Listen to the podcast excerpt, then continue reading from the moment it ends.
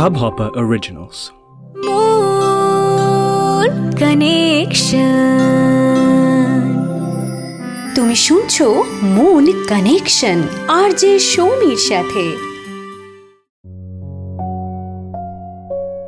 মন কানেকশনের আরও একটা এপিসোডে তোমাদের ওয়েলকাম মাচ অওয়েটেড এপিসোড কারণ সঙ্গে পেয়ে গিয়েছিলাম অভিনেতা নীল ভট্টাচার্যকে।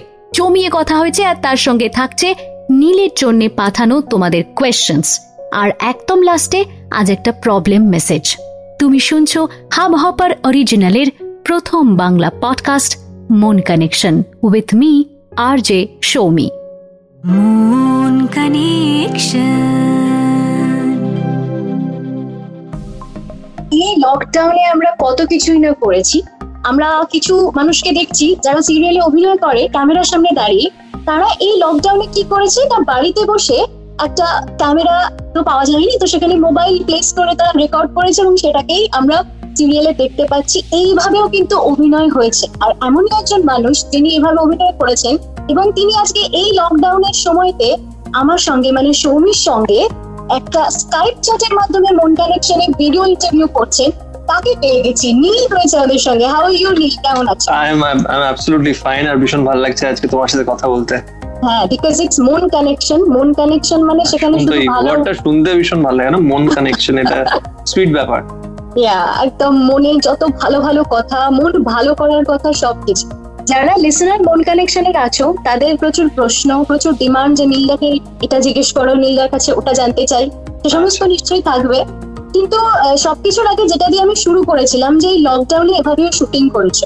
তো হাউ ওয়াজ দ্যাট এক্সপিরিয়েন্স যে বাড়িতে বসে, আর অনেকে হয়তো জানেও না, আবার অনেকে জানেও, যারা নীলের ডাইভার্ট ফ্যান তারা তো জানে যে নীল কিন্তু একজন কোভিড সার্ভাইভার তো সেই একটা সিচুয়েশনে হাউ ওয়াজ দ্যাট এক্সপিরিয়েন্স তো অ্যাকচুয়ালি দুটো এক্সপিরিয়েন্স আমার। ফার্স্ট এক্সপিরিয়েন্স হলো যখন প্রথম লকডাউনটা হলো। প্রথমে তো আমাদের সিরিয়াল কিছুদিনের ব্যাংকিং ছিল, তারপরে সিরিয়াল সব সিরিয়ালের টেলিকাস্ট বন্ধ হয়ে যায়। তারপরে প্রিয় তারকাদের অন্দরমহল বলে একটা শো শুরু হয় যেখানে এই তারকারা লকডাউনে কি কি করছে এই সব কিছু নিয়ে একটা শো শুরু হয়। তো আমারই ফার্স্ট এপিসোড ছিল। তো ওইখানে মা বাবার সাথে শুট করা এটা একটা এক্সপিরিয়েন্স তারপর ডিফারেন্ট ডিফারেন্ট ব্র্যান্ডস এসেছিল অ্যাড এর জন্য। সেটা মা বাবার সাথে নিজে একা আহ, বাড়িতে শুট করা সেটা একটা এক্সপিরিয়েন্স ছিল। আর সামাও আই থিঙ্ক এই লকডাউনের মধ্যে মা বাবার সাথে শুট করে অনেকটা সময় একসাথে কাটিয়ে কি হয়, যত আমরা তো সবাই ভীষণ ব্যস্ত, তো অনেক কম সময় পাই নিজের ফ্যামিলির সাথে।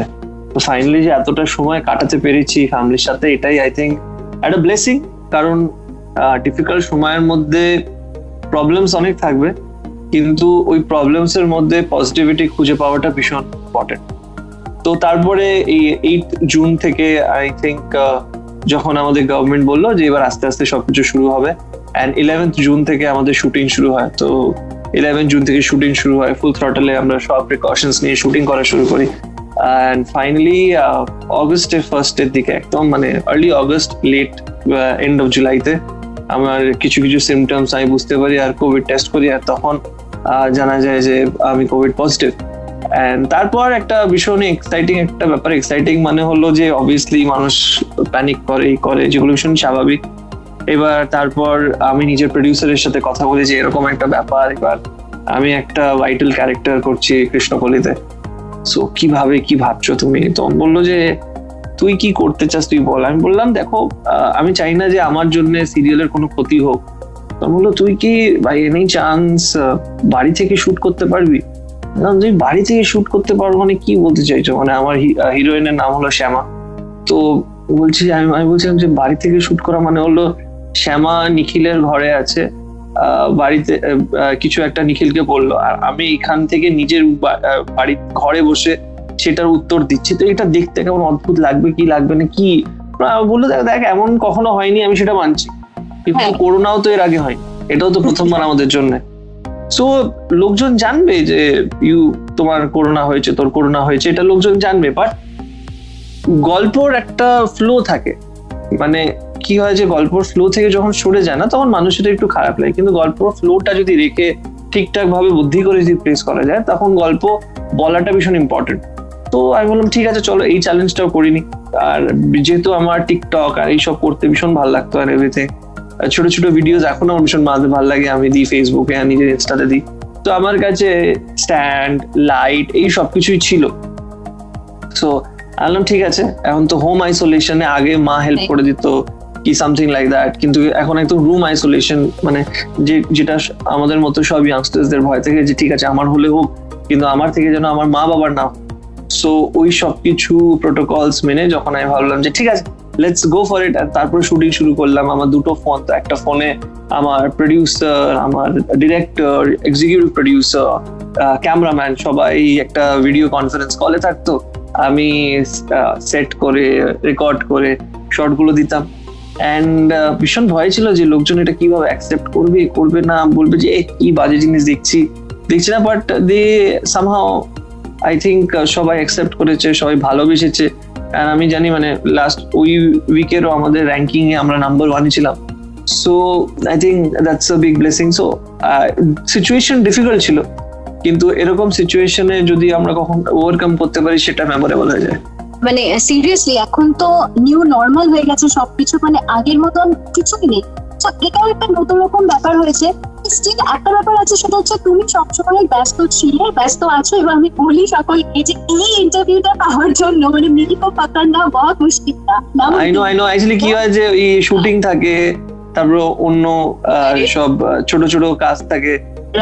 শুটিং এর পরে আমি বাড়ি থেকে বেরিয়ে আমি নিজের সব রাস্তার কুকুরদের আমার স্ট্রিট ডগস আমার কমপ্লেক্সে যারা পাশে যায় তাদের খেতে দিতে চায়। এইসব কাজ করতে করতে রাত হয়ে যেত। আমি ভাবি যে আচ্ছা ঠিক আছে আজকেও দেরি হয়ে গেল তো পরের দিন চেষ্টা করব। তাই মাই সিনসিয়ার অ্যাপোলজিস যে আমি একটু দেরি করে ফেলেছি এই ইন্টারভিউটা দিতে।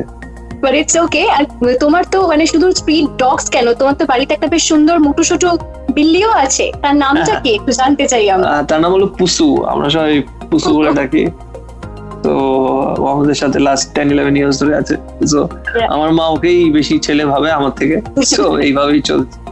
ওকে তো এবার মন কানেকশনের আজকে তো আমরা একটা ডেফিনেটলি একটা টপিক রয়েছে যে অনেক কথার মাঝখানে একটা কিছু পার্টিকুলার টপিক নিয়ে মন কানেকশনে তো কথা হয় আর সেইটা মানে যেটা আমাদের লাইফে আমরা সমস্যায় থাকি যেটা নিয়ে আমরা কনসার্ন হই ভাবি হতে দেখি নিজেরা লাইফে ফেস করি এরকমই একটা টপিক থাকে মন কানেকশন তো সেরকমই আজকে নীলের জন্য যে টপিকটা আমি ভেবেছি সেটার আইডিয়াটা কিন্তু তোমার সিরিয়াল থেকেই আমি পেয়েছি। মানে কৃষ্ণকলি দেখতে দেখতে এই আইডিয়াটা মাথায় এসেছে যে জাজমেন্টাল সোসাইটি নিয়ে কেন না একটা টপিক একটা এপিসোড করা যায়। জাজমেন্টাল সোসাইটি বাবা ভীষণ হেভি টপিক এটা। But I like the topic I like the topic ভীষণ রেলিভেন্ট এই সময়তে। হ্যাঁ তো সিরিয়া দেখতে কেন আইডিয়াটা মাথায় এসছে সেটা প্রথমত এই কারণে যেটা একটা এমন মেয়েকে প্রোটাগনিস্ট করা হয়েছে যাকে দেখানো হচ্ছে যে সে তার গায়ের রং কালো, তার নাম শ্যামা। কিন্তু তার প্রচুর ট্যালেন্ট থাকা সত্ত্বেও শুধুমাত্র গায়ের রং কালো বলে তার সমাজে যে সেই ভ্যালিডিটিটা সেটা প্রথম দিকে তৈরি হচ্ছিল না তারপর তার জীবনে নিখিল আসে এবং তার লাইফটা চেঞ্জ হয়ে যায়। সে তার একটা প্ল্যাটফর্ম পায় তার নিখিল তার পাশে থাকে তাকে এগিয়ে নিয়ে যায় সমস্ত কিছু হয়। সো এই যে আমাদের সমাজের মধ্যে না একটা অদ্ভুত রয়েছে যে মানুষকে তার গায়ের রঙের জন্য জাজ করা বা তার চারিত্রিক গঠনের জন্য জাজ করা সে বেটে না লম্বা সে রোগা না মোটা সে কালো না ফর্সা এইভাবে যে জিনিসগুলো আমাদের মনের মধ্যে কোথাও বসে আছে ইনফ্যাক্ট বিভিন্ন যে এই ফেয়ারনেস অ্যাডভার্টাইজমেন্ট গুলোতে আমরা যেভাবে দেখতে পাই যে হ্যাঁ একটা মেয়ে খুব কালো ছিল, তার তার জন্য সে লাইফে সাকসেস পাচ্ছিল না। হঠাৎ করে সে কোনো একটা ফেয়ারনেস ক্রিম ইউজ করা শুরু করে, তারপরে সে গিয়ে বিশাল একটা স্টার হয়ে গেল। তুমি কীভাবে দেখো এই পুরো বিষয়টাকে? মানে আমি একটু রুট থেকে বলতে চাই। ফার্স্ট অফ অল আমি যেহেতু সিরিয়ালের ব্যাপারটাকে সিরিয়ালের ব্যাপার একটা ছুঁয়ে যায় যে যখন আমাকে প্রথমবার এটা বলে আমাদের প্রডিউসার স্যার যিনি writer of this concept and who writes the show যে এরকম একটা মেয়ের স্ট্রাগল অ্যান্ড এই ক্যারেক্টার তোর এই ক্যারেক্টার তো আমি ভাবি যে, আমি বলি যে, আরে মানে আমাদের দাদা না হলো সুশান্ত দা, তো সুশান্ত দা মানে তোমার মনে হয় না যে এগুলো তো আর হয় না? তুমি কেন মানে এরকম একটা টপিক ভাবছ? তো বলল, তুই তো বলিস হয় না তুই একটা কাজ কর, তুই কালকে একটা বাংলা পেপার নে, যেখানে পাত্র আর পাত্রী চাই, সেটা লেখাটা তুই পড়, ঠিক আছে? তারপরে তুই কালকে আমার সাথে ডিসকাশনে বসিস। ঠিক আছে? বলছো যখন পড়ে নিচ্ছি।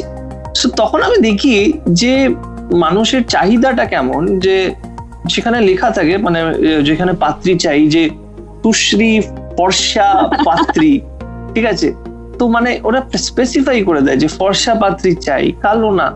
আর যখন আর একটু রিসার্চ ওয়ার্ক করলাম এভরিথিং জানলাম তখন আমি এটা বুঝতে পারলাম যে মেনলি রুরাল এরিয়াজে এটা কিন্তু ভীষণ চলে। মানে মেয়ের গায়ের রং চাপা মানে কিন্তু এটা ওর একটা দোষ, ওর ফ্যামিলির একটা দোষ মানে ওর মা বাবার একটা দোষ, হয়তো জেনেটিক্যালি ওরা স্ট্রং না, এই না, ওই না।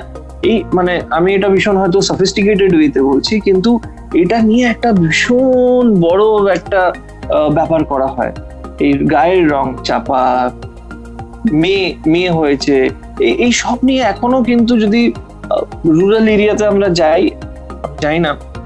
আমি আরবান এখানে কলকাতায় থাকি প্রপার এবার লোকেদের মনে কি আছে সেটা জানি না তাও লাকিলি আমার আশেপাশের লোকজনরা এরকম ভাবে না। কিন্তু রুরাল এরিয়াতে ভীষণই এটা দেখা যায়। তখন আমি ভাবলাম যে মানে ইট ইস স্যাড যে আজকে আমরা টোয়েন্টি টোয়েন্টিতে বসে আছি কিন্তু এখনও যেগুলো হিস্ট্রি বুকসে আমরা পড়তাম সেটা কিন্তু এখনও চলছে। তো এইবার এটা হলো সিরিয়ালের ব্যাপারটা। এইবার বলি যে কিছু কিছু জিনিস আছে না, যেটা আমরা ছোটবেলা যখন বড় হই, সেগুলো আমাদের মাথার মধ্যে বসতে থাকে। তো এটা ইস্যু হলো এই পুরো সোসাইটাল যে ইস্যু একটা হলো মানে একটা ভীষণ ভ্যালিড পয়েন্ট বলছি। যে এই ছোটবেলা যখন হয়, তখন ছোটবেলা থেকেই তোমাকে বলা হয় যে ইন্ডিয়া পাকিস্তানের ম্যাচে পাকিস্তান, আমরা সব সবসময় বলি পাকিস্তান কিন্তু সবের থেকে বড় এনিমি আমাদের। তো আমরা যখন পাকিস্তানের ম্যাচ হয়, তখন সবাই বসে পড়ি, সবাই করি। কেন? আজকে যদি একটা বাচ্চা ছেলে যদি হতো, তার সে কখনো এরকম করতো? সে জানেই না যে পাকিস্তান কি ইন্ডিয়া মানে এরকম একটা ব্যাপার। কিন্তু এটা সোসাইটি মাথায় বসিয়ে দিয়েছে যে এটা হলো ভালো, এটা হলো বাজে। অন দ্য সিমিলার নোটস আমরা যদি ধরি, তো অন দ্য সিমিলার নোট হলো যে ছোটবেলা থেকেই সবাই বলে যে, ও, টুকটুকে ফর্সা হয়েছে, ও টুকটুকে বলে, টুকটুকে কালো হয়েছে। কি ভালো দেখতে মেয়েটা, কুচকুচে কালো, কেউ বলে? কেন বলে না? এই বলার মধ্যে ইস্যু সবাই ভেবে নিয়েছে যে এটা হলো ভালো, এটা হলো বাজে। সো এই মেন্টালিটিটা এই ছোটবেলা থেকে পুরো সোসাইটিতে মানে একটা বাচ্চা যখন বড় হয়, এবার ওর মাথায় বসতে বসতে বসতে বসতে বসতে বসতে তখন মনে হয় এটা একটা ইউনিভার্সাল ট্রুথ মানে ছোটবেলা থেকে আমরা কি জানি যে সূর্য ইস্ট থেকে ওঠে, সূর্য ইস্ট থেকে ওঠে, সূর্য ইস্ট থেকে ওঠে। এবার যখন আমি বড় হয়ে জানি সূর্য ইস্ট থেকে ওঠে ছোটবেলা থেকে যদি এই মানুষের মধ্যে এটা চলে আসে যে এ হলো, এ এ হলো ফার্স্ট অফ অল আমি রং নিয়ে বেশি বলব কারণ কারণ রংটা আমাদের হাতে না। পাতলা মোটা এই ব্যাপারটা আমি তাও বলব যে ঠিক আছে আমি সবাইকে বলব ফিট থাকতে। বিকজ দ্যাট ইজ আজকে কেউ যদি ভীষণ মোটা হয় কি ভীষণ যদি রোগা হয় সেটা অ্যানোরেক্সিক হয়ে যায়। সেটা মানুষকে মানে যার ভীষণ ওবিস হবে তার কিন্তু শরীরে ওটা হিট করতে পারে তার ওটাতে অনেক অসুখ হতে পারে। তো that person should be fit আর সেটা আমাদের নিজেদের হাতে। আনটিল কোনো মেজর কোনো ইস্যুস হয় নাইনটি পার্সেন্ট লোকজনের নিজেদের হাতে থাকে। কিন্তু এই রং তো আমাদের নিজেদের হাতে না। মানে আজকে যে কোনো একটা ফেয়ার ক্রিম লাগালে মানুষ ফেয়ার হবে, তাহলেই ওকে সুন্দর হবে। তো এটা মানে ভীষণই judgmental and I think it's high time যে আস্তে আস্তে আমাদের এটা না স্কুল লেভেল থেকে শুরু করতে হবে। একদম মানে আমার আমার সম্ভব মনে হয় যে বেসটা কিন্তু একদম ছোটবেলা থেকে। একদম ছোটবেলা থেকে যদি একটা বাচ্চা বুঝতে পড়তে থাকে থেকে দুটোই ভালো দুটোই ভালো দুটোই ভালো। ঠিক আছে? তখন দেখবে আস্তে আস্তে সবাই ভাববে যে দুটোই ভালো। এই সাডেনলি পঁয়তাল্লিশ বছর কি পঞ্চাশ বছরে কাউকে বলবে যে এটা কালো হল, কালো ভালো। কিন্তু ছোটবেলা পঞ্চাশ বছর তো এটাই শুনে এসছে যে, কালো মানে সবাই সবাই বাজে বলে। তো একদম বেস লেভেল থেকে যদি আমরা শুরু করি আস্তে আস্তে, তাহলে হয়তো কিছু চেঞ্জ আসা উচিত। এবং শুধু তাই নয় মানে কালো জিনিসটাকে বা কালো এই শব্দটাকে কিন্তু আমরা সমস্ত রকম নেগেটিভিটির সঙ্গে দেখো অ্যাটাচ করি। মানে ব্ল্যাক মানি হলো তারপর হলো ব্ল্যাক মেল হলো তো সেইগুলোর সঙ্গেও কিন্তু আমরা এই ব্ল্যাক ব্যাপারটাকে এমন ভাবে অ্যাটাচ করি এখন আবার ব্ল্যাক ম্যাজিক ভীষণ চলছে। ব্ল্যাক ম্যাজিক ভীষণ চলছে মানে সেটা আদৌ সত্যি হোক বা না হোক মানুষ সেটা নিয়ে আলোচনা করছে। মানে ওটাই বললাম যে যা কিছু নেগেটিভ সেটার সঙ্গে ব্ল্যাক ব্যাপারটাকে অ্যাটাচ করে দেওয়া কি সেই জন্যই মনে হয় মানুষ তুমি যে এক্ষুনি বললে না যে রংটা আমাদের হাতে নয়। এই ব্যাপারটাই বোধহয় মানুষের মনে এখনও তৈরি হয়নি যে রংটা আমাদের হাতে নয়। সেই জন্যই ফেয়ারনেস ক্রিম এখনও মেখে যদি ফর্সা হয়ে যায় সেই একটা আশায় বুক বেঁধে মানুষ দিন মানে কাটাচ্ছে। ওটাই আমি বলছি যে ওই মানুষ যে ফেয়ারনেস ক্রিমটা কেন মাখছে? কারণ সোসাইটি বলছে যে এটা হলো বাজ। আজ সোসাইটি বলতো যে কালো ভীষণ ভালো ব্ল্যাক ডায়মন্ড তখন দেখতে সবাই বলতো যে কালো ভালো ফর্সা বাজে। ইট ইজ অল মানে এই ব্ল্যাক মানি হলো একটা টার্ম মানে এটাকে পার্পল মানিটা যদি আমরা কালকে থেকে ভাবি যে বাজে দশ বছর পরে পার্পল মানি মানে বাজে টাকা হবে। তো এই এই পুরো সাইকোলজিটা চেঞ্জ করাটাই ভীষণ ইম্পর্টেন্ট আমি বললাম না ওটা মানে এখন আমি তুমি কি একটা তিরিশ চল্লিশ পঞ্চাশ বছরের যে আছে সে কখনোই ভাবতে পারবে না যে ইটস মানে এই মেন্টালিটিটা স্টার্ট করে চেঞ্জ করানোটা ডিফিকাল্ট আমরা যদিও ভীষণ মডার্ন আমরা জানি এই ব্যাপারগুলো কিন্তু ছোটবেলা থেকে তো একটা সিজনিং হয়েছে। ও তো ওইখানে আমার, আমি শুধু বলছি যে যারা আমরা আমরা যারা নলেজেবল আমরা বুঝতে পারি যে এটা দুটোই ভালো। তো আমরা এটাও বুঝতে পারি যে প্রবলেমটা গোড়াতে সো রুটস থেকে ঠিক করতে হয়। অ্যাবসলিউটলি কিন্তু এই জাজমেন্টাল ব্যাপারটা শুধুমাত্র দেখো, এই রং বা তার কেমন ফিজিক্যাল স্ট্রাকচার সেখানে আটকে থাকে না। আমি ইন জেনারেলি বলছি যে আমরা আজকাল সবকিছু বড্ড বেশি জাজমেন্টাল মানে যে কোনো বিষয় নিয়ে আমরা আগে কাউকে ক্রিটিসাইজ করতে ভালোবাসি কিন্তু একটা ব্যাপার ভুলে যাই যে ক্রিটিসিজম মানে ইটস নট অ্যাবাউট কি আমি শুধু খারাপ কথাই বলব। ক্রিটিসিজম বা সমালোচনা মানে কিন্তু কারও সম্পর্কে ভালো কথা বলাটাও একটা সমালোচনার পার্ট বাট যেহেতু তুমি দেখো তুমি কোভিড সার্ভাইভার এবং এই সিচুয়েশনে প্রচুর মানুষ যারা করোনায় আক্রান্ত হয়েছিলেন তারা কিন্তু একটা জিনিস ফেস করেছে সেটা হচ্ছে সমাজের অনেকে তাদেরকে খুব আউটকাস্ট করার চেষ্টা করেছে এবং মানে করোনা হয়েছে আচ্ছা মানে এইরকম একটা সিচুয়েশন যে ডাক্তার নার্স যারা হেলথ ওয়ার্কার তারাও এটা ফেস করেছে। তো তুমি কি কোনো কিছু ফেস করেছ? না অ্যাকচুয়ালি কি হয় না যে এইটা মানুষ যেই কোনো জিনিস যেটাকে কখনো ফেস করেনি না সেটাকে নিয়ে ভীষণ ভয় থাকে। মানে আজকে অন্ধকারে ভয় কেন? বিকজ আমি অন্ধকারে গেলে আমি জানি না যে ওর পেছনে কি আছে। ঠিক আছে? ওর পেছনে একটা রোজ গার্ডেন আছে কি? ওর পেছনে একটা ক্যাকটাস গার্ডেন আছে সেটা আমরা জানি না। সেটা আননোন থেকে আমাদের সবসময় ভয় সো এই করোনাতে আই ওয়াজ লাকি যে I was surrounded by very মানে একে তো আমার হয়েছে অনেক পরে। যখন সবাই সবকিছু অনেকটা জেনে গেছে। মানে দেখবে আস্তে আস্তে এখন আগে তুমি তিন মাস আগে যে ভয়তে ছিলে এখন যখন রাস্তায় বেরো সেই ভয়তে থাকো ঠিক আছে? এখনও করোনা হচ্ছে। আগে আমি আমি আর তুমি যখন প্রথম দিকে ভয়তে ছিলাম তখন দিনে কুড়িটা কেসে আমরা বলতাম কুড়িটা কেস হয়ে গেছে কুড়িটা কেস হয়ে গেছে। আর আজকে নব্বই হাজারটা কেস হচ্ছে তখন নব্বই হাজারটা কেস কি আর করা যাবে? এরকম।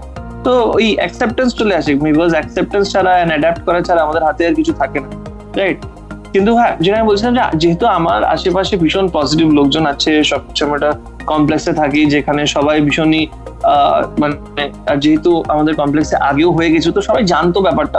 তো I have rather got lot of love and lot of support and everything কিন্তু ইস্যুটা হলো যে এখনও আমরা যতই বলি, ঠিক আছে কোভিড পেশেন্টদের থেকে নর্মাল মানুষদের দূরত্ব প্রিকশনস এগুলো রাখা উচিত। তাদের দেখে তাদের দেখে এমন ভাবে পালিয়ে যাওয়া, কি এমন ভাবে কানে কানে কথা বলা যে মানে কোনো একটা টেররিস্ট চলে এসছে সেই জিনিসটা থেকে যতক্ষণ না আমরা বেরোবো ততক্ষণ ডিফিকাল্ট কারণ যেই মানুষটা এইভাবে রিয়াক্ট করছে কালকে যে তার সেটা হবে না এটা গ্যারেন্টি কেউ দিতে পারে ঠিক আছে? তো আমরা যদি এখন মানুষকে মানসিকভাবে সাপোর্ট দিই তাদেরকে আরে তোমার হয়তো হতেই পারে তোমার পাশের একজনই কারোর একজন হয়েছে কিন্তু ফোন থেকে তো আর করোনা চলে আসবে না। ঠিক আছে? আচ্ছা তুমি ফোন করে বললে যে কি? ডোন্ট ওয়ারি তোর কিছু লাগলে আমি পাঠিয়ে দেবো। ডোন্ট ওয়ারি কি হেল্প চাই? ঠিক আছে? আরে হেল্প মানে এটা না যে আমার হেল্প চাই যে তুই এসে এখন আমাকে এটা হক করিস। এটা তো হেল্প না। ঠিক আছে? কিন্তু আমি চাই যে তুই আমার বাড়ির গেটের সামনে এই ওষুধগুলো রেখে যাস। এটা একটা বড় হেল্প আর ওটাই হচ্ছে যে মানুষে দেখবে তুমি যে যখনই আমরা ভীষণ স্যাড থাকি ডিপ্রেস থাকি আমরা ভীষণ একটা কষ্ট দিয়ে যাই এমনিতেই শরীরটা মনে হয় ছেড়ে দেয়। ভালো লাগছে না। বিকজ কি হয় একটা নেগেটিভিটি কিন্তু শরীরকে দুর্বল করে দেয়। তো এবার করোনা থেকে যে নেগেটিভিটিটা হয়, যে আজকে যখন প্রথম দিন আমার বাড়িতে হয়েছে যখন আমার মা বুঝতে পারছিলাম যে কি করব, খাবার কি করে আসবে, কি হবে কি হবে এভরিথিং সো তখন একটা আমরা ভিডিও কলে বিকজ আমরা তিনজন তখন তিনটে ঘরে থাকতাম ভিডিও কলে ডিসকাস করেছিলাম যে ডোন্ট ওয়ারি ডোন্ট ওয়ারি আমরা সব প্রোটোকলস ফলো করব, আমরা সব কিছু ফলো করব অ্যান্ড আমরা ভীষণ খুশি থাকব। এই চোদ্দ দিনটা একটা সামার ভেকেশনের মতো নেব, শরীরটা একটু খারাপ হবে কিন্তু আমরা ওয়েব সিরিজ দেখব আমরা এই সিনেমা দেখব ওই সিনেমা দেখব। তো এইভাবে আমরা এই চোদ্দ দিন কাটিয়েছি যেখানে চোদ্দ দিন পর মনে হয়েছিল এটা একটা ছোট ভেকেশন যেখানে আমি অনেক কিছু অনেক মুভিজ দেখেছি অনেক এগুলো এটা মুভি দেখা হতো একটা রিল্যাক্সেশন ঠিক আছে? বাড়িতে বসে প্যানিক করলে শরীর আরও খারাপ হবে। মেন্টালি যদি তুমি হ্যাপি না থাকো মেন্টালি যদি তুমি স্ট্রং না থাকো তাহলে কিন্তু ওই ডিজিজটা তোমাকে আরও তোমার ঘাড়ের উপরে চেপে যাবে So you have to be mentally strong. You have to be mentally happy. And once you do that, I think 90% of the battle is won. So mentally strong থাকো আর যদি তোমার আশেপাশে কারুর হয়ে থাকে তাদেরকে সাপোর্ট দাও that is that's it absolutely তোমার এই মেসেজগুলো আমার মনে হয় যারা লিসনার রয়েছে তাদেরকে একটা পজিটিভ একটা মানে মনোভাব তৈরি হতে ডেফিনেটলি হেল্প করবে। Now coming back to serial আরেকটা জিনিস বলি যে, এই কৃষ্ণকলি সিরিয়ালটা নিয়ে আমরা আজকাল একটা জিনিস দেখতে পাচ্ছি সেটা বাংলা বলো, হিন্দি বলো, যাই বলো, যে প্রচুর ট্রোলিং সিনস নিয়ে প্রচুর ট্রোলিং মিমস এবং এই সিনটা এই যে এটা এরকম কি করে হলো, আর এই বাংলা সিরিয়াল কি করছে, এই দেখো হিন্দি সিরিয়াল এগুলো কি দেখাচ্ছে। তার সঙ্গে আরেকটা জিনিস অ্যাড করে দিই যে, বাস্তব জীবনে তো বিষয়গুলো নয় একদমই একটা রিল ব্যাপার।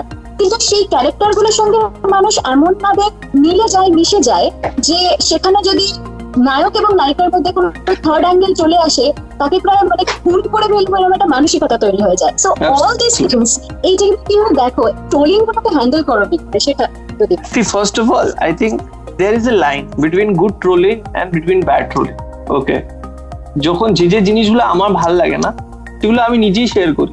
ঠিক আছে because that is creativity that is fun আজকে লোকজন ফেসবুকে কেন যায়? ফেসবুক ইনস্টাগ্রাম এখানে কেন যায়? টু গেট এন্টারটেনমেন্ট ঠিক আছে?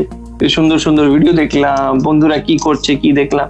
তো this is just a form of entertainment সেই জন্য আমরা ফেসবুকে যাই। আজকে আমি আর তুমি ফেসবুকে কোটি কোটি টাকা কামাতে যাই, সে তো না। একটা ভালো সময় কাটবে, দেখছি কে কি করছে, এটা।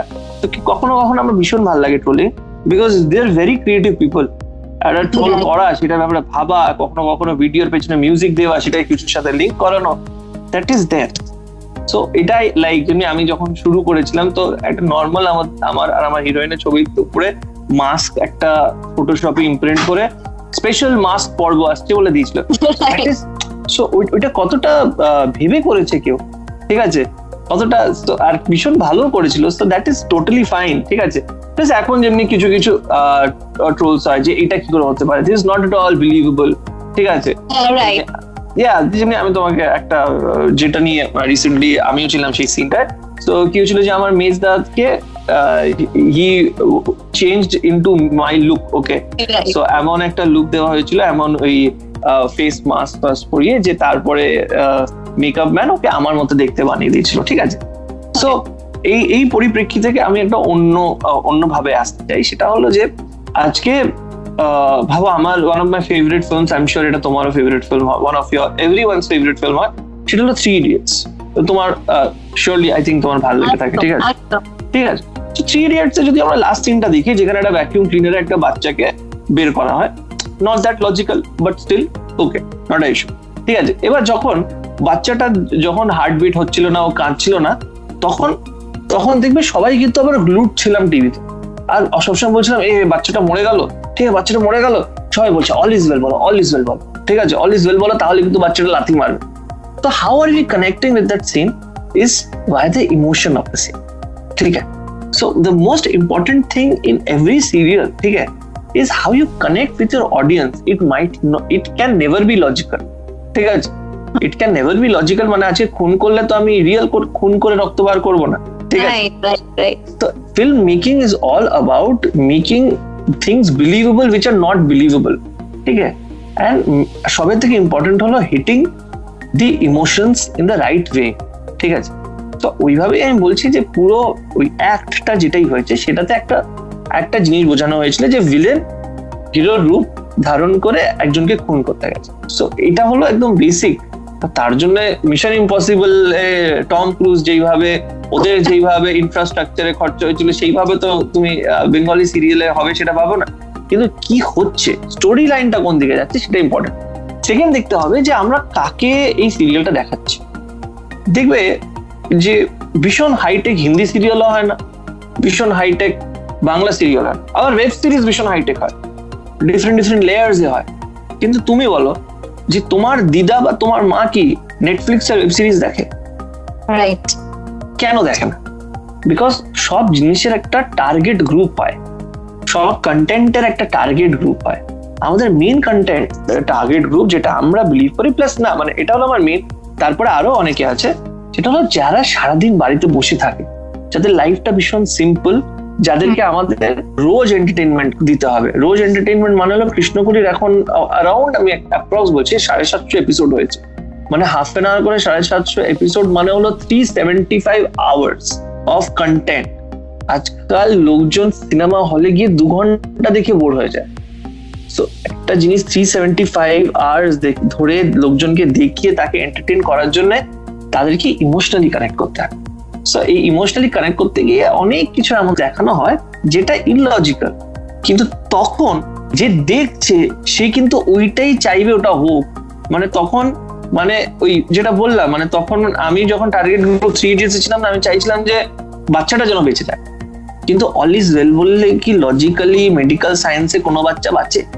দ্যাট ইজ এ থিং লোকজন একটু নিজেদের এন্টারটেইন করবে অন্যদের এন্টারটেইন করবে that is fine that is totally fine but I always say there are a thin line মানে people should not get personal people should not start using foul language and everything. মানে trolling and everything has it has its curse মানে has ইস মানে charm also যে লোকজন একটু হাসলো share করল এই দেখ দেখ দেখ কি হচ্ছে।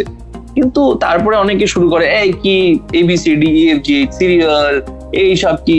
ও কিন্তু নিজেও সিরিয়ালটা দেখে না না ইনভেস্ট করে কিন্তু ওর মাই হয়তো দেখে।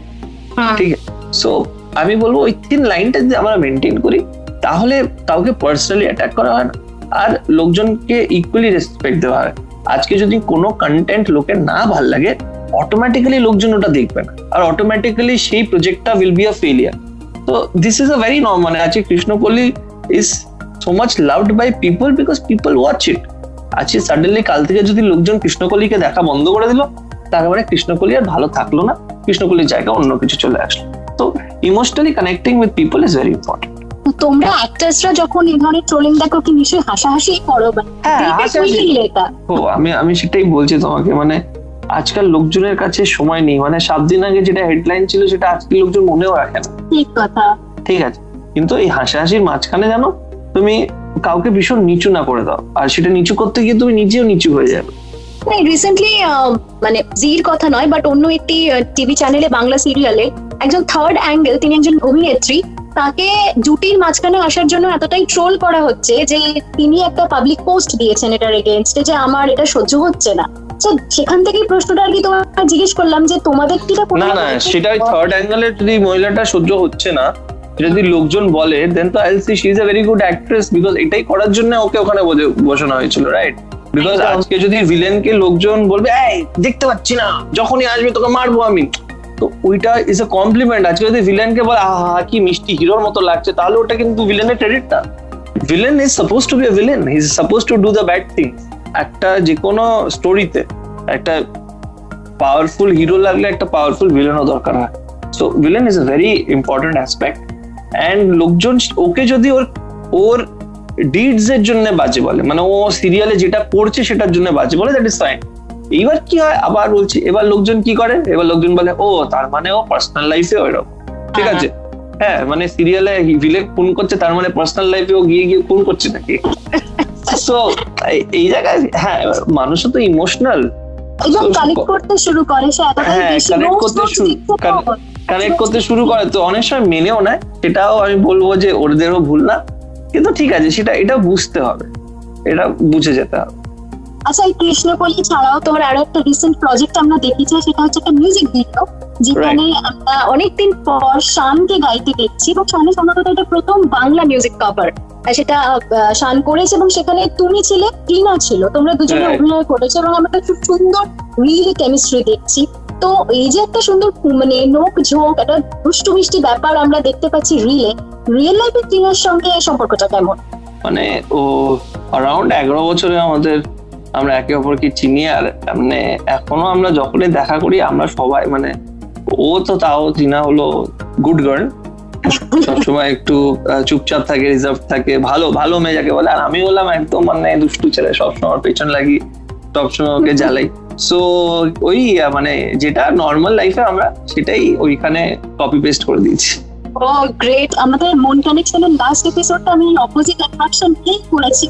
যে এই যে এই যে অপোজিট কেমিস্ট্রিটা একটু নীল বলল আমিও রিলেট করতে পারছি যে হ্যাঁ গত উইকে তো আমি এটা নিয়েই কথা বলেছি এবং না শুনে থাকো। সো প্লিজ অপোজিট অ্যাট্রাকশনটা শুনে নিতে পারো।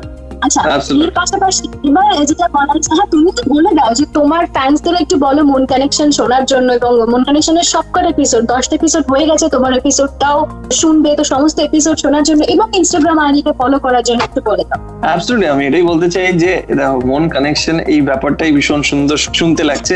কারণ মানুষের মনের সাথে কানেক্ট করা, মানুষকে পজিটিভিটি দেওয়া, এটাই সবের থেকে ইম্পর্টেন্ট জিনিস আজকাল। অ্যান্ড আমি এটাই বলব যে, এই যে মন কানেকশনে আমি আজকে আসলাম, এত সুন্দর সুন্দর কথা বললাম, এরকম আরও দশটা এপিসোড আছে। সো আই শিওর যে যারা শুনছো, তারা প্লিজ যাও, সবগুলো শোনো। অ্যান্ড আই হোপ তোমরাও এটা একদম মন থেকে কানেক্ট করতে পারবে। আর ওদের ইনস্টাগ্রামে ফেসবুকে সব আইডিস তোমরা ফলো করো I am sure you love it thank you so much Neel এবার মন কানেকশনের ইনস্টা আইডিতে সবাইকে বলা হয়েছিল যে তোমরা তোমাদের নিত্যার জন্য কোয়েশ্চেন পাঠাও এবং তাই জন্য প্রচুর প্রশ্ন আমাদের এসেছে, যেখান থেকে কয়েকটা প্রশ্ন আমি বেছে নিয়েছি।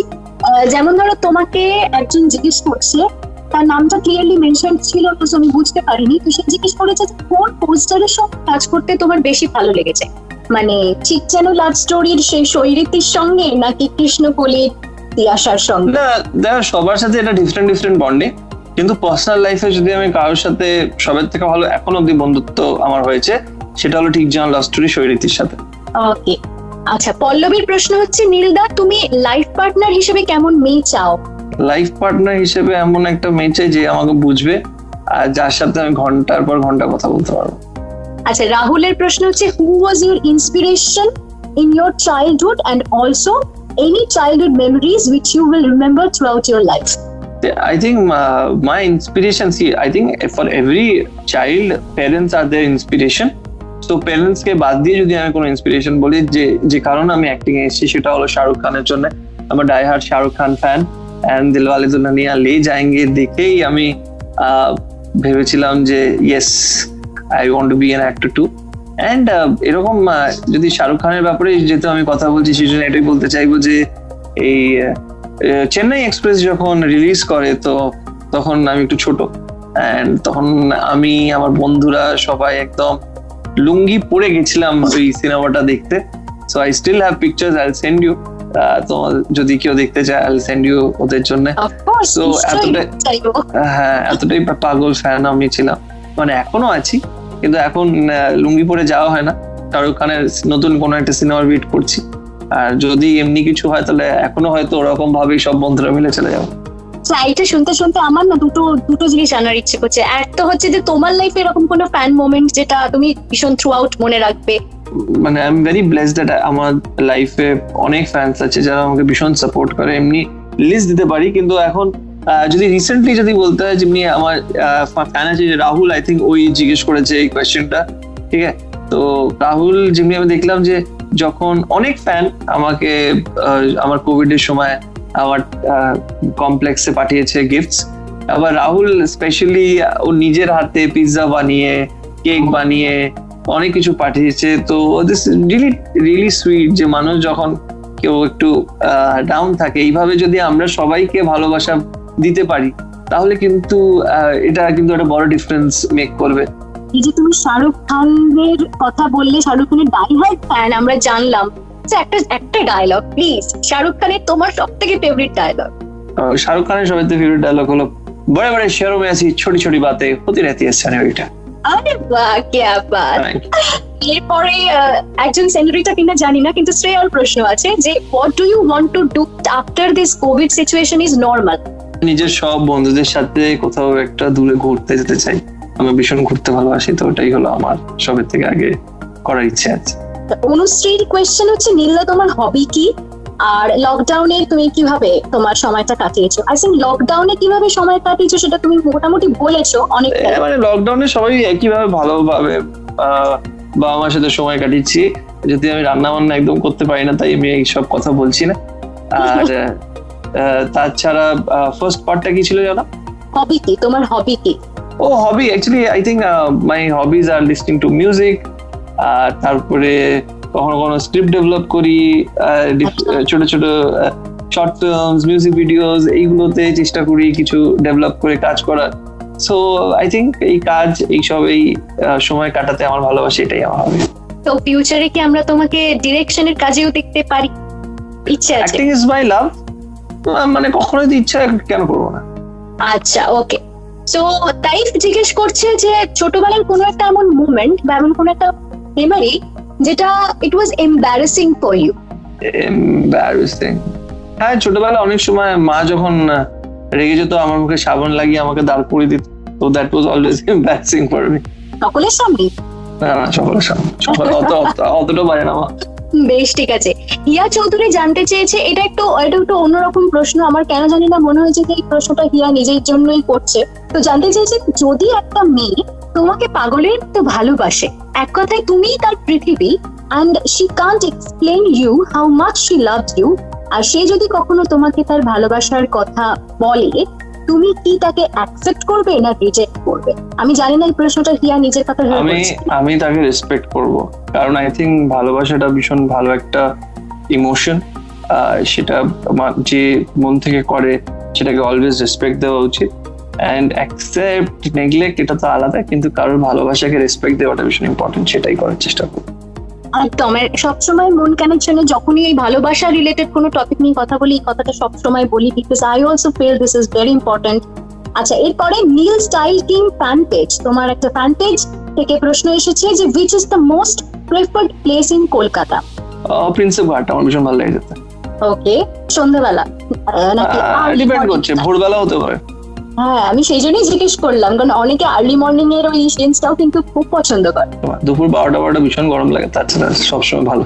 তোমার স্কুল লাইফে বেস্ট ফ্রেন্ড কে ছিল? এটাও একটা প্রশ্ন আছে।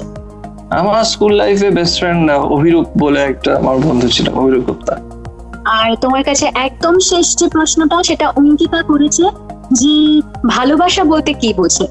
লাস্টে একটা উপ- উপন্যাস জিজ্ঞেস করেছে লাস্টে আই থিঙ্ক ভালোবাসা মানে এমন একটা আনকন্ডিশনাল ফিলিং যখন নিজের ওপরে কাউকে দেখা যায়। মানে আমরা তো দেখো একদম অনেস্টলি আমরা সবের থেকে বেশি নিজেকে ভালোবাসি। কিন্তু যখন নিজের ওপরে কাউকে আমরা দেখতে শুরু করি সেটাই ভালোবাসা। শর্টে বললে উপন্যাস তুমি বললে না কিন্তু এই শর্ট কথার মধ্যে তুমি সত্যি অনেক কিছু বুঝিয়ে দিলে। তো এই যে এই যে মিডনাইট আড্ডা সেশনটা আমাদের হলো যেটা আমরা এই লকডাউনে নিউ নর্মাল একটা বিষয় সেশনটা শেষ করে আমি তো খুব এনজয় করলাম তুমি কেমন এনজয় করলে? আমি ভীষণ এনজয় করেছি আর সবাইকে বলব যে আর যে সৌমের সাথে যে এতটা সময় কাটাতে পারলাম তো ভীষণ ভালো লাগল। আই হোপ সবাই মন কানেকশন শুনবে সাবস্ক্রাইব করবে ফলো করবে ফেসবুক ইনস্টাগ্রাম সব জায়গায়। And my best wishes are always with you I hope তোমার সাথে এইভাবেই আবার তোমার সাথে আড্ডা হবে। আবার আমরা কথা বলব আর খুব এনজয় করব। খুব এনজয় করেছি আমি। আমার ভীষণ ভালো লেগেছে তোমার সাথে কথা বলে। তুমি সত্যি খুব ভালোভাবে সবকিছু এক্সপ্লেন করেছ। আর ডেফিনেটলি তোমাকে আবারও চাই। কোনো না কোনো আবারও এরকম। এপিসোডে নীলকে আবারও পাবো। So thank you same to you Connection.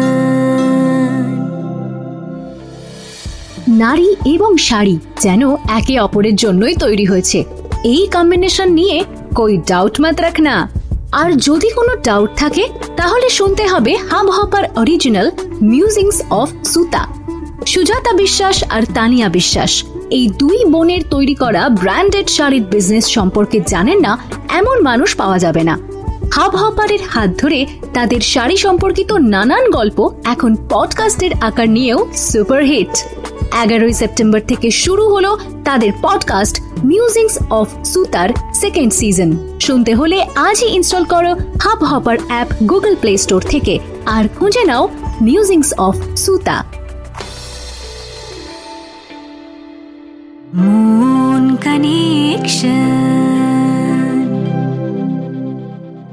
privacy maintain করার জন্যে প্রবলেম মেসেজে কারোর নাম পড়ছি না। শুধু মেসেজটা থাকছে আর থাকছে তার সলিউশন লিখছে, আমার লাইফে অনেক পাস্ট ছিল বাট কখনো কারোর সাথে খারাপ কিছু হয়নি। এখন যে আমার লাইফে আছে, তার একজন এক্স গার্লফ্রেন্ড আছে। তার সাথে আমার হাজবেন্ডের ফিজিক্যালি সম্পর্ক ছিল। সেটা জানার পর ও আমি তার লাইফে আছি এটা ভেবে যে আমি তো এখন তার সাথে আছি, তার পাস্ট নিয়ে প্রবলেম করে কোনো লাভ নেই।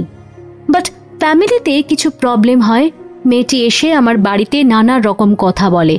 সেটা সোশ্যাল মিডিয়াতে পোস্ট করে, নানা রকমভাবে আমায় হ্যারাসমেন্ট করে। তারপর সেই সব ডিলিট করানোর জন্য আমার ফ্যামিলি পুলিশকে জানায় সব ঘটনা। বাট সেই পোস্ট ডিলিট করার পর আমার হাজবেন্ডকে আমার নামে নানা রকম উল্টোপাল্টা কথা বোঝায়। আর আমার হাজবেন্ড সেই সব বিশ্বাস করে আমাকে নানা রকম কথা শোনায়। আবার আমায় বলে, আমি নাকি মিথ্যে কথা বলি? আবার সে এটাও বলে তার লাইফে তার এক্সের জন্য কোনো ফিলিংস নেই। তাও সে আমার কথা না শুনে তার এক্সের ওপর ট্রাস্ট করে আমায় শোনায় যে আমি নাকি আরও কোনো রিলেশনশিপে আছি, এই সমস্ত কথা বলে। আমার হাজব্যান্ডের ফ্যামিলি সবটা জানে বাট সে এখন বিনা রিজনে আমাকে ডাউট করে। আমি কিছু বললেই আমার উপর চিৎকার করে। তো দিদি, তুমি একটু সাজেস্ট করো আমার কি করা উচিত। হুম সমস্যাটা সমাধান করতে হলে তোমাকে এই মেয়েটির সঙ্গে তোমার হাজবেন্ডের যোগাযোগ যেভাবেই হোক বন্ধ করতে হবে। যদি তুমি আর তোমার হাজবেন্ড একসঙ্গে ভালোভাবে লাইফ স্পেন্ড করতে চাও, তবে একটা বিষয় খুব অদ্ভুত লাগছে যে তোমার হাজবেন্ড তোমাকে জানে, চেনে, সেই মেয়েটি কিন্তু তোমায় অতটা চেনে না। ইন দ্যাট কেস কি করে কেউ তার কাছের মানুষকে ভুল বুঝতে পারে? বিশ্বাসের জায়গাটা এত নড়বড়ে কেন? স্টিল তোমাকে পজিটিভ কথাই বলব, সম্পর্কটা মেনটেন করার কথাই বলব, কিন্তু সেলফ রেসপেক্টকে পুরোপুরি হারিয়ে নয়। একটা ভালো বিষয় হলো যে তোমার হাজবেন্ডের পরিবার সবটা জানে। এবার তুমি যদি তাদের কনভিন্স করতে পারো যে তোমার হাজবেন্ডকে বোঝানোর জন্যে, তাহলে সেটা একটা উপায় হতে পারে।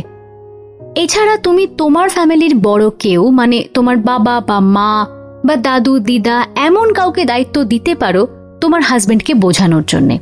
তবে যাই করো হাজবেন্ডের সঙ্গে কোনো রকম দূরত্ব তৈরি করো না। তাহলে সেই জায়গায় এই মেয়েটি কিন্তু চলে আসবে। তোমার যখন কোনো অন্যায় নেই, তখন তুমি অপরাধীর মতো কোনো অ্যাডজাস্টমেন্ট করবে না। কোনো ক্ষমা চাইবে না। তুমি দরকার হলে মেয়েটির সঙ্গে কথা বলো প্রোটেস্ট করো। তাকে ভয় দেখাও যে তুমি তার এগেনস্টে স্টেপ নিতে পারো, যদি সে তোমার বিবাহিত জীবন ইচ্ছে করে খারাপ করার চেষ্টা করে। কিন্তু এটা করার আগে তোমার হাজবেন্ডকে তোমায় কনভিন্স করতে হবে। ঠিক যেভাবে কনভিন্স করাতে পারো বললাম, সেইভাবে করাতে হবে। ওকে আর তুমিও মানে তোমরাও তোমাদের লাইফের প্রবলেম আমার সঙ্গে শেয়ার করো, মন কানেকশনের ইনস্টাগ্রাম পেজে মেসেজ করে পেজটা ফলো করে দিও। আর মন কানেকশনের ফেসবুক পেজটাও ফলো করতে ভুলো না, কারণ সেখানেও থাকছে অনেক অনেক অ্যাক্টিভিটিস আর হাব হপারে মন কানেকশনকে সাবস্ক্রাইব করতেও কিন্তু ভুলো না। আগামী শুক্রবার ফিরছি মন কানেকশনের আরও একটা এপিসোড নিয়ে। টিল দেন নিজের মনের যত্ন নাও আর শুনতে থাকো মন কানেকশন আর যে সৌমির সাথে